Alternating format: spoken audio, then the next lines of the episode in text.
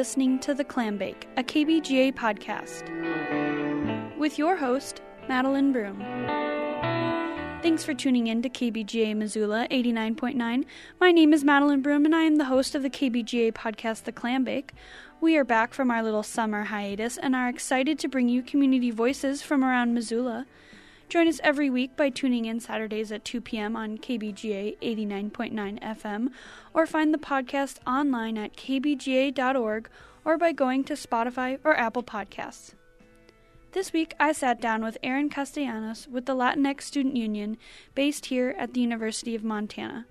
We talked about her experience moving from Los Angeles to Missoula for grad school, the resulting culture shock, and the community she has come to know with the Latinx Student Union.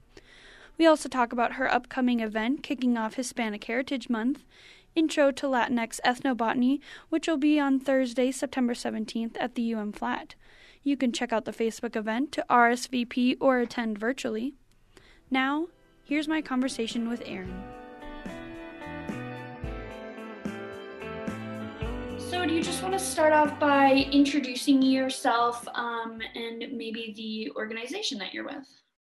Sure. Um, my name is Erynn Castellanos. I am currently the PR slash historian chair for the Latinx Student Union at the University of Montana. Um, I just started this position this summer, but for the most part, I've been really involved with most of the ongoings um, in terms of representation on campus uh, I myself am a graduate student in the environmental studies program with a focus in environmental education. So I felt as though this organization was the perfect next step for me. Mm-hmm. And can you talk a little bit um, about um, what LSU does? Um, and just for anyone listening, um, at least when I'm speaking, I'll probably shorten Latinx Student Union to LSU uh, just for brevity. But yeah, that is that is what we're talking about. So um, I guess for anyone unfamiliar, um, what do they do kind of on campus? Um, and how did you how did you hear about them? So LSU got started um, last year. We're currently in our second year, which is incredible because they've done so many awesome events so far um, within their very short time span, and especially with all these new COVID challenges. It's been really interesting what it's slowly transforming into.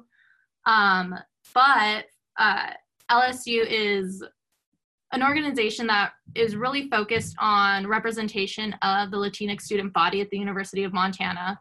Some of their events have included um, Loteria nights, um, some food gatherings, but we probably won't have any this semester. Maybe we'll see.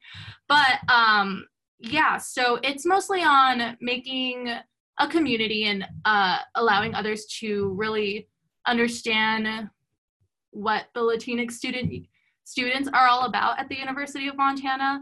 And it's a really great thread into what the Black Student Union is doing and what the Pacific Islanders Club is doing. Um, so, us as Latinx identifying individuals really just wanted to get in there with saying, hey, we're here and we're a part of this University of Montana community. Yeah, because I would say um, you know, I think there's a lot of erasure that happens on campus. You know, people say, like, um, you know, oh, we're a predominantly white campus. And I think that a lot of people, um, you know, think that gives them an excuse not to think about, um, you know, some of the minority groups on campus when um, sometimes I think the truth might be the exact opposite, you know, because there's so few, we maybe should be uh, thinking about it more so because you know they don't necessarily have the numbers. Yeah it's it's really interesting. I think i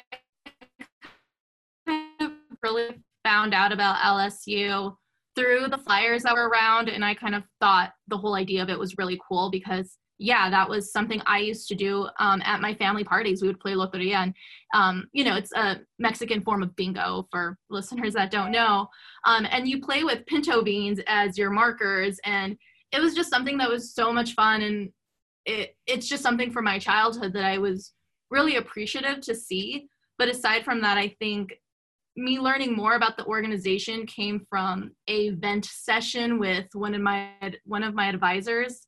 Um, she's also a person of color, so it was great for me to just like talk to somebody about like my frustrations of feeling like I was always the token individual in so many situations. And so, um, kind of just having that comfort of community of her going, I totally understand, and you are feeling this way. I think you need to speak to more people that also feel this way. So that's really where I leaned on finding the LSU community. Well, I think that's a great um, transition into talking maybe a little bit um, about where you moved um, to Missoula from and kind of that experience um, of coming to Missoula. Um, yeah, so as you know, um, I, yeah, uh, I grew up in Los Angeles, California, and so I, I guess living there my entire life in the heart of it all. Um, my grandmother moved to Los Angeles when she was 22, and my paternal grandmother moved there when she was 16.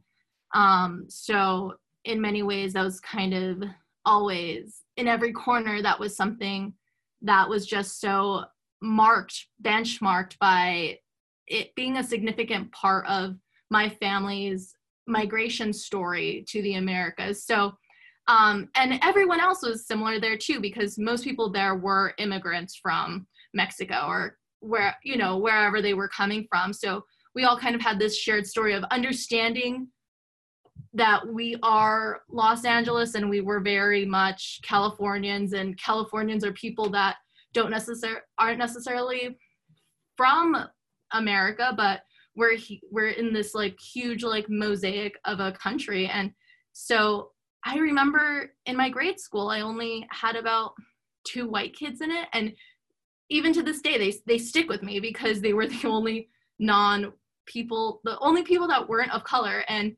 it wasn't something that we were i guess used to as kids um i guess you could say. But yeah and then i never necessarily felt like a minority living there because everyone looked like me. Everyone spoke a different language. And it was really interesting moving to Missoula and then seeing a lot of different eyes on me and getting asked very frequently, um, What are you? That was a brand new question that I really, it, it took me a second to consider what they were asking me and realizing that oh, they're trying to figure out what my ethnicity is so that they can determine how they will then treat me. Um, but I get a lot of frustrated individuals because I guess I'm quote unquote ethnically ambiguous, so they can't tell right away whether I'm Native American, whether I'm Hispanic, whether I'm Indian, um, whether I'm Pakistani is another thing I've been questioned to my lineage. But to be honest, like being growing up Mexican, you don't know. We're just kind of mutts too, because um, growing up in Mexico, colonizers came, and my last name Castellanos. It's it's a Spanish last name, but my family in many ways is very indigenous as well, and my family came from like a very small town in Mexico um, where there were no roads, but now we're soul like super American. And I mean, my dad's a, a veteran, so whatever that means, you know, we definitely altered in that retrospective what our identity is. So when people ask, what are you? I kind you know, like I, I can respond American, but then I get the more prodding questions, I guess, of, well, you didn't answer my question and you know exactly what I mean. Like, answer my question. Yeah, and it's like, why does it matter to you who's gonna talk to me for like five minutes? Um, you know, if you stick around and get to know me, you'll probably learn, you know, who I am and stuff. Well, it's more it's natural in a more natural way, not in an invasive way. Yeah, it's it's super interesting that that is a determinant too of what my whole identity is then because then I'm the super eccentric and spicy Latina, you know.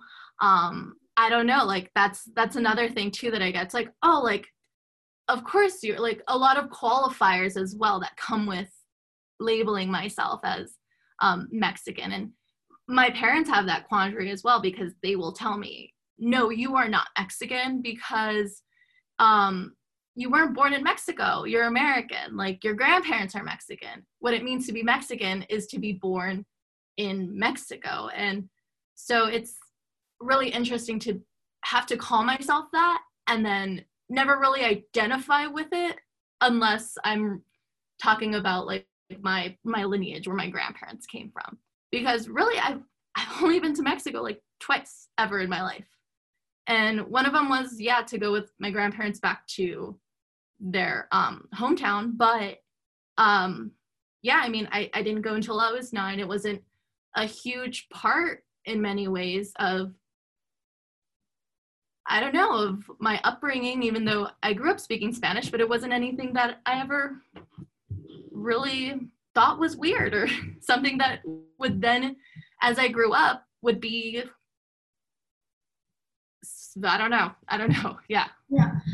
I guess I wonder um, what impact, you know, growing up in a very, um, I mean, the word that comes to mind is diverse community, uh, where you maybe not asked questions such as, you know, what are you and stuff. Um, that seems like a like a great environment where you can grow up, um, you know, uh, possibly you know accepted and stuff, and and um, not having to deal with such of those offensive comments until um, you're older and you maybe. Uh, I mean, I don't think we ever really know how to deal with them, but uh, at least you're not in the stage um, you know i'm i'm looking back at when i was you know like 12 13 and still really trying to figure out who i was. Um, and i imagine that if i was getting those types of questions that you've mentioned you've gotten here in montana um, you know at 12 or 13 that would have a really huge impact on me.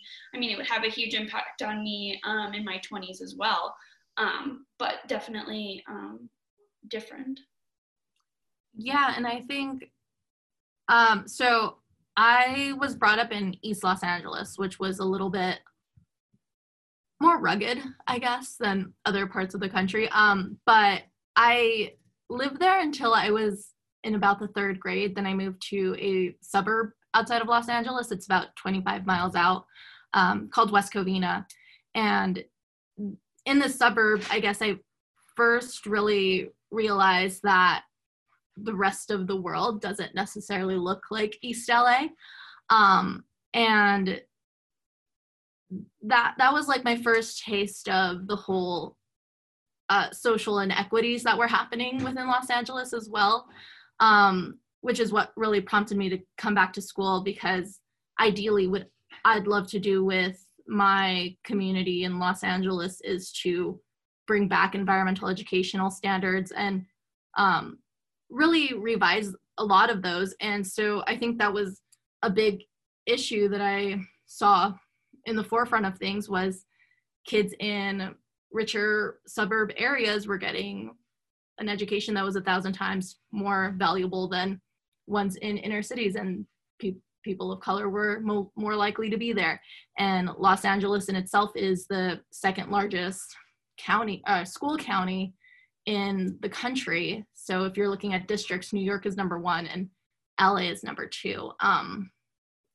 big representations of people of color and we're not getting the environmental education that I feel is really necessary. Um, so I think with that all like going on in my little young mind, I I don't know, I kind of really leaned on my connection too with my community and wanting to strengthen them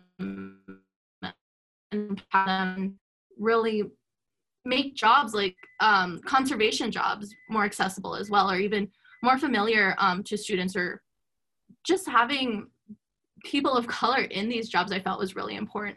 So i think even within los angeles there was this this separation and social inequity which is when it really dawned on me and you really didn't i really didn't have to leave Los Angeles to see that, but I think it was way more impactful once I left and saw how many awesome jobs were available in these fields. And so, yeah, I just, but going back to your question, I definitely do think I was lucky enough to be surrounded by a loving community and also I don't know, I I'm very close to my family and sure a big part of that is huge Hispanic families in general. I have like more cousins than I can even count. Um, but you know, within that, we all lived relatively close to each other. They're all in Los Angeles, so at the end at the end of the day, I always you know had my family there, and I feel a little bit more separated here in Montana, 16 hours away driving. But yeah, it's it's easy to contact them via phone, but still not the same. Yeah, I kind of um, identify with that last part. Um, I live, yeah, about 17 hours um, the opposite direction, uh, pretty much straight east. Um, my family's all in Minnesota. Um, I'm very, very lucky. I have some aunt and uncle. I have an aunt and uncle here in um, in Montana, and that's not too. They don't live too far of a drive, but yeah. What what brought you out to Montana? Um, and I don't know this. What did you study in your undergrad? Um, yeah, so I actually majored in political science and communications. I double majored. Uh, I did a year at the University of San Francisco, and then I transferred um, to California State Northridge. Um, go Matadors! but um, yeah, I actually started working my junior year of, I guess, my third year of college. Uh, I was working for an environmental nonprofit uh, as their marketing and communications director. Uh, I didn't start with that job. I gradually got there, starting as an intern.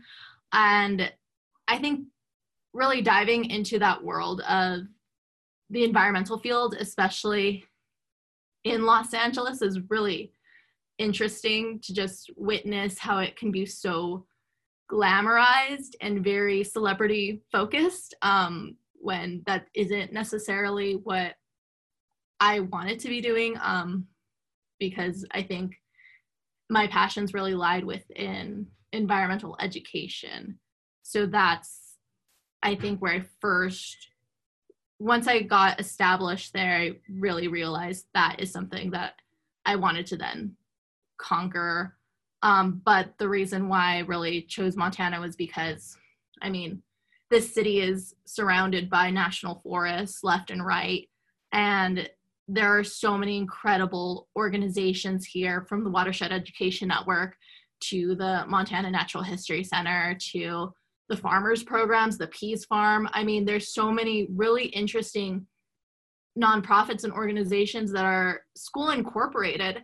And it's really cool to see how the city just ebbs through everywhere and just kind of is able to influence students in such a really positive way. Um, I mean, I, I was working at the Clark Fork School for most of last year, and I think the way their curriculum is laid out as well, it's it's really interesting to see, and it's it's hopefully something that can be mimicked and copied in a much larger scale like Los Angeles. But that's initially why I chose Missoula is because of all the cool happenings here. And I just think it's really, really fascinating. Mm-hmm.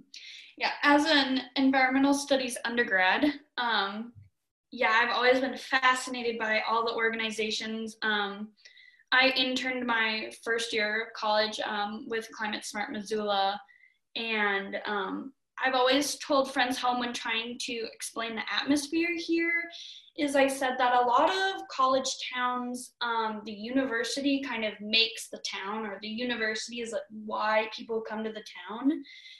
And I've always kind of said the town is why people come to the university.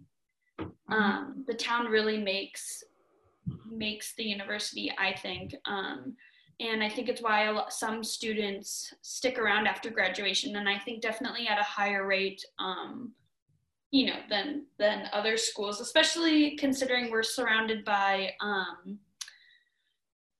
I guess if you're talking about like population centers, nothing. Um, yeah, we're surrounded by a, a bunch of um, forests and mountains, which is, you know, kind of what brought me out here. Um, it is gorgeous. yeah, and just, I mean, it is really the perfect place for me to go to school. I feel like there's just enough happening here and shows and music and just things to do that aren't overwhelming.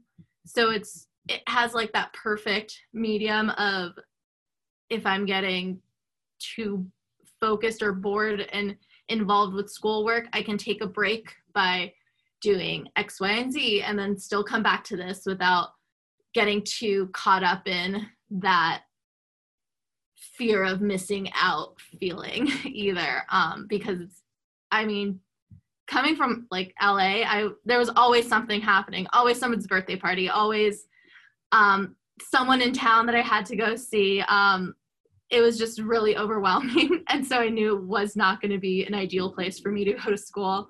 But no, uh, Missoula's been incredible these past few years, um, and once I get used to the winters, maybe I'll consider staying longer. Oh yeah, I'm lucky. Um, as a Minnesotan, these are um, easier winters for me. Um, but the mountain driving um, and driving over the passes can take uh, a little getting used to. I'm used to um, flat land, very flat. Um, but yeah, and so do you want to talk about a little bit um, about what you've been doing with LSU? Um, because you know as um, welcoming or supportive um, as missoula and the university is there's always constant room um, to improve. And as you kind of alluded to you know talking with your advisor about your frustrations um, the mountains are gorgeous but you know the the people can be less so sometimes and the institutions. Um yeah so i was just kind of spitballing, um, thinking about things that were really important for me in my culture and my ability to really connect with home and just things that made just made me feel at home and grounded me. And so it was just spitballing different things. Like I used to do Zumba with my mom, for example, and that would be like our workout thing. So it was like, oh, like online Zumba. And I was just running things out there. But then after I really started thinking about it, and then I said, "Oh, like, what about like some sort of plant talk? Like, what about ethnobotany?" And so that kind of led me into thinking how my mom used to make me go into the backyard and grab an aloe vera um, plant, strip it, and put it in my hair for like a hair mask, and then later use that same gel and use it as a face mask, and then later cook that gel, and then you know like use it for like pimple like application. And it was just like this amazing plant and it was very similar to just a lot of other instances I had in my childhood like with my I mean my grandmother too she was an incredible green thumb um it was just something that was so ingrained in me too that I it was deep down in there and I didn't realize I had all of these little little knowledges of what different plants do until I think I really moved out here and I didn't have those plants on hand. But it's it's been really nice to redo this research and kind of find out a little bit more of the history of some of the plants that I've been focusing on. So yeah, we're doing a I'm doing a talk on ethnobotany and some of my experiences with yerba buena, which is this amazing mint-like plant um, that has was always like my grandmother's cure all for everything, but um, there's a really fascinating history on that, and also the Latinx influence in ethnobotany, and just kind of all of these herbologies. Um, but it's also really fascinating to think about the fact that there hasn't ever been like a Latinx focused ethnobotany talk. Um, uh, there have been really incredible um, Native American indigenous ones that have been really fascinating. And I think that is another thing that kind of opened my eyes to some of the traditional knowledges that I had. Um, but like you kind of mentioned earlier, um, there was kind of that erasure, erasure of um, what is valued as education because I have these traditional knowledges, but I guess I never prioritize them. Or even some of my grandmother's like pumpkin recipes, when she passed away, I lost those because I just kind of always assumed that they'd be there, but now they feel really lost on me and my family because they were things that they used to cure us. I mean, they were our little remedies to things. Um, so, in many ways, I kind of have been wanting to retouch on this, and I feel like plants are just such a big part of um, our Aztec roots in this as well. So, I think it's a great way for us to kind of kick off our Hispanic Heritage Month, which is coming up September 15th. So yeah, that's that's something I'm really excited to give and I'm really excited to hear some questions and share a little bit more about our amazing plants that are found a little closer to the equator. Uh, yeah, we're pretty far up here from the equator. Um, so, uh, and what date is that for? Um, just so in case people would like to um, attend, you are having an in-person and virtual options um, for everyone who wants to assess their own kind of risk. Yeah, so I'm going to be um, speaking at the UM Flat, um, which is really close to the university. It's like a block off. Um, like on Fifth Street, um, near the Adams Center. If anyone um, has any problem, but if you Google UM Flat, um, you'll probably be able to find an address you can plug into your phone. Yeah, and um, due to COVID regulations, we have limited seating, um, but we really hope that you find our Facebook, which is um.lsu um, and RSVP to the event so we can kind of guess how many chairs we'll need for the event.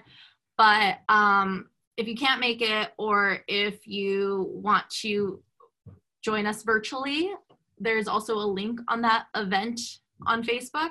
So you can go ahead and join that way. Um, and the talk will also be recorded. So you're free to watch it later. We'll be posting it on our Facebook. And can you shout out the date quick? Yes, it is September 17th at 5:30 p.m. And that's a Thursday, right? That is yep, that's on a Thursday. Yeah, it's eight well, it's 8 days from when you and I are speaking. Um but it'll be a little less than that from when from when people are listening so I think maybe with some of the student unions, um, you know, kind of going back to uh, the fact that we're on a predominantly white campus in a predominantly white community, um, you know, you're obviously going to have to uh, encourage some of those people to attend your events. And I think, um, you know, I mean, speaking from a white person's perspective, um, I think sometimes people aren't sure what kind of spaces they're they're welcome into. You know, trying to respect, um, you know, saying, you know, like saying a community being like, this is our space, we're creating this for ourselves. Um, but you do want to share this knowledge, um, you know, to other Latinx folks for sure, um, but also to non-Latinx folks. Um, so, can you share maybe your thoughts on um, people attending who don't identify um, as Latinx or didn't grow up um, with that culture around themselves? Yeah, um, so I think having this event at the flat, we really wanted it to be a welcoming experience. Um, we could have chose to have done it fully online, but I think in person, um, especially given the space, would be is an incredible opportunity and I'm really happy of the friendships that I've established with the fl- the flat residents, the flat teens. I don't know if that's their their term, but they say um, flatmates. the flatmates. yeah. Um, they, I know, have hosted a lot of these talks as well. Um, but I think they've also been very welcoming and accepting of all different types of people there. Um, So, just in the community that they've built in themselves, I think it's a great introduction as well to the LSU, to the EVST world. Um, it abridges it so well. And yeah, I think not to use buzzwords, but synergy. I mean, it's it's just so great. Um, and I feel like in many ways these are my two worlds colliding because I'm in the EVST program and I'm in the LSU. So for me, these were just they just work so well together. And uh, we would definitely love to share more of what we know with in um, with anyone that wants to come. It's mostly of just allowing people to really get to know our influence in a lot of these realms because we haven't necessarily been represented. So in many ways it's it's really great to have an event like this where Latinx really shine and this is kind of like I know this is at least like my jam of like stuff that I'm all about. So it's it'll be great to see as many people as we can show up online and we'll see how many people come in person. Yeah, well, um, I'm hoping I'll have to look at my schedule, but I hope to um, tune in online or catch that recording um, that you mentioned. So, um, Hispanic Heritage Month, does that start in the middle of the month then and go um, into October then? Yes, it does, and we're really hoping to um, have more uh, more talks like these um, throughout that month. Um, but given that we just kind of had our first meeting not too long ago, and we're still trying to find the new norm with all of the COVID goings ons and um, a lot of new chair members, a lot of new board members, and trying to find a new advisor. There's just been a lot of I don't know what word I'm trying to think of, but yeah. Yeah, I mean maybe chaos seems to be um, a word of the times. um, yeah, I mean, as a student myself, um, affiliated with many different student organizations, um, there's always a lull over the summer um, as we all take a break from classes and think about something else for a little bit. um, so yeah, there's always a bit of a bit of a lag. I um, think yeah, I think it's just finding our our flow all together yeah. and just figuring out how we work together as well, but virtually. I think is the big um, problem is we've all been exhausted being on our screens all day, and now we have to socialize on screens, um, which isn't the best way to socialize.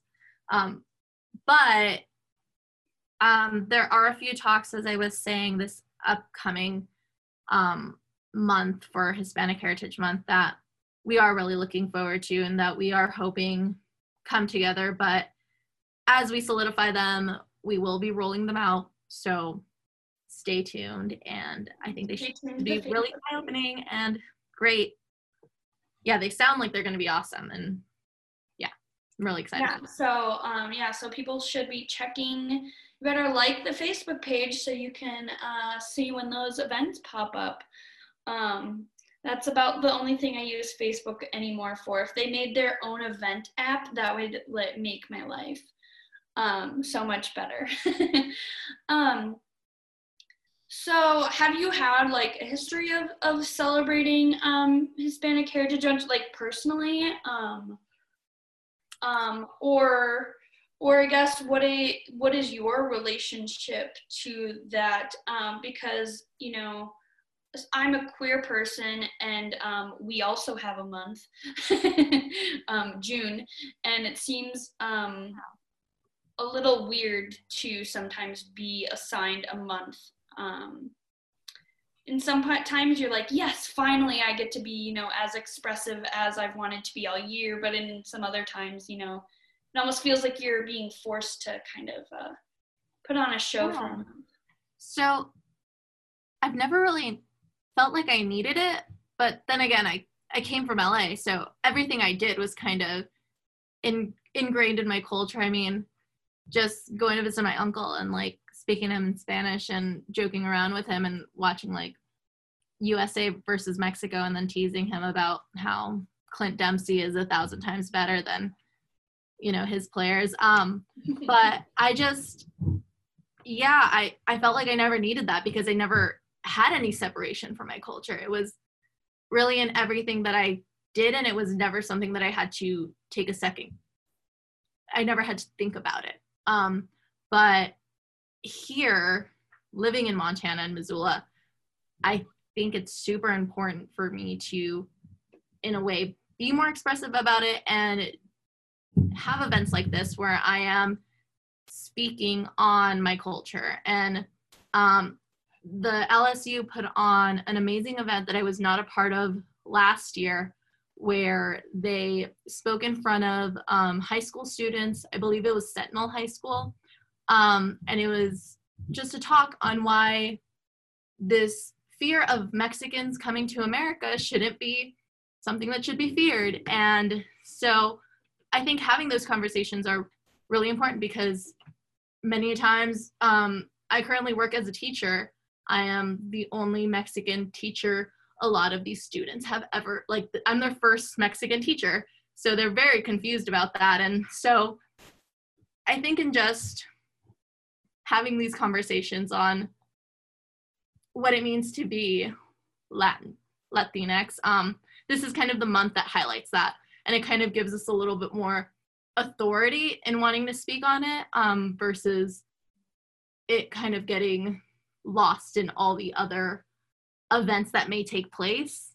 Um, I think this will just give it a little bit more eyeballs and notoriety of this is why you should be listening right now.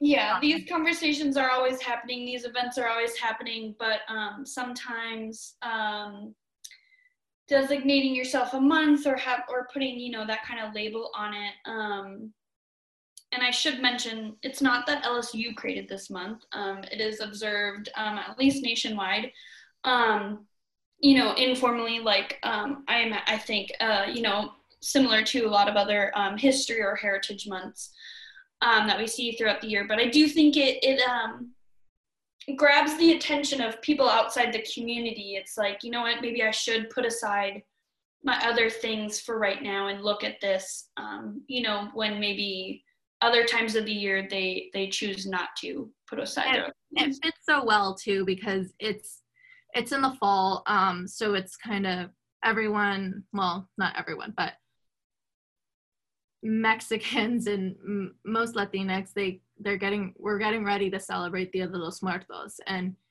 um, at the conclusion of October and midway through is kind of the it the observations of it begin.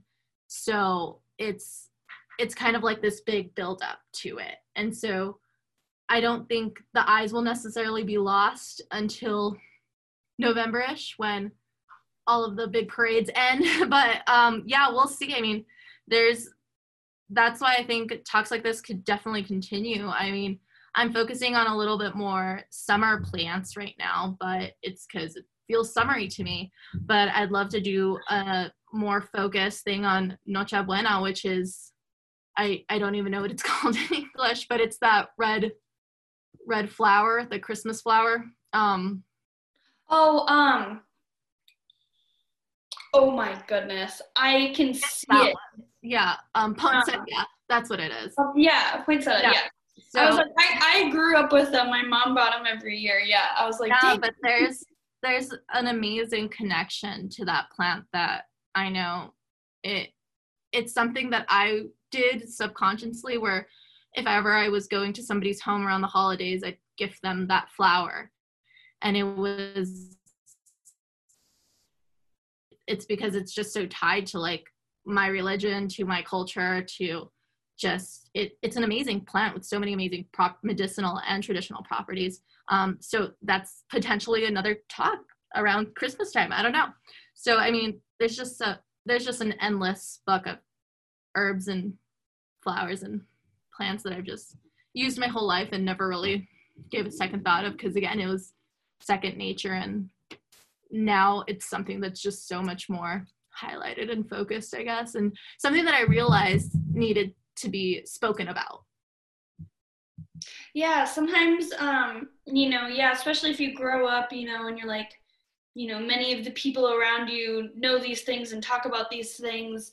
Um, and then you move somewhere else and you realize um, that that's that's not true for everyone. Um, not everyone has um, that influence or um, you know that that knowledge. Um, yeah, I mean, even I mean, jicama is one of my favorite fruits, and I luckily they have it at Orange Street Food Farm. But every time I buy it, the checkout people have to ask me what it is, um, and it always takes them a moment to realize how it's spelled, or sometimes they ask me like what is this like how do you spell that and then um and so like just those little things that i realized oh yeah like I, I feel like dorothy like i'm not in kansas anymore. I'm not in la anymore. I'm like in the complete opposite. But um it's it's those little things that i realize, oh yeah like even, even just earlier today my, my partner was on the phone with my dad and they were talking and my dad said well i'm, I'm gonna have some chili beans. And he was like well, what are chili beans? And we're like it's it's just it's chili i guess. I don't know. Like we were just giving him the recipe for it and he was just like oh so chili like i don't know like we say it different because chile we don't just say chile because it means like a pepper like so we have to say the full thing but it's it's little things like that that i'm i'm learning and we're all kind of figuring out. Um so that's why i think yeah again these talks are really important to have because there's a lot of mixed messages and me not knowing the words to things sometimes how they're said in English because my whole life I've been saying them in Spanish and I forget that they have an English word to them. Yeah. Um, well, so I'm looking at the time and it looks like um, you know it's, it's time to wrap up. Um, thank you so much for for chatting. Um, and before we um, drop your show, socials um, and LSU socials and remind everybody about the event, is there, I was just going to give you the opportunity if there's anything else you want to say, any anything you want to shout out. And then, yeah, I think we'll wrap up. Yeah, no, uh, thanks so much for having me. And it's been really great to be able to talk some of these things out because I really do hope that the LSU gets more people interested in their events. Um, and as we figure out what our events will be looking like this upcoming semester, we would love the enthusiasm that we've been seeing so far. Um, and yeah, uh, follow us on Facebook, Instagram at um.lsu. Our event is at 5:30 on the 17th of September. Um, and Hispanic Heritage Month ends October 15th. Um, and yeah, if you would like to DM me, feel free to at the um.lsu um, Facebook, Instagram page. And if you had any particular questions that you want to reach out to me about, I'm open. So feel free to shoot me any questions or follow ups.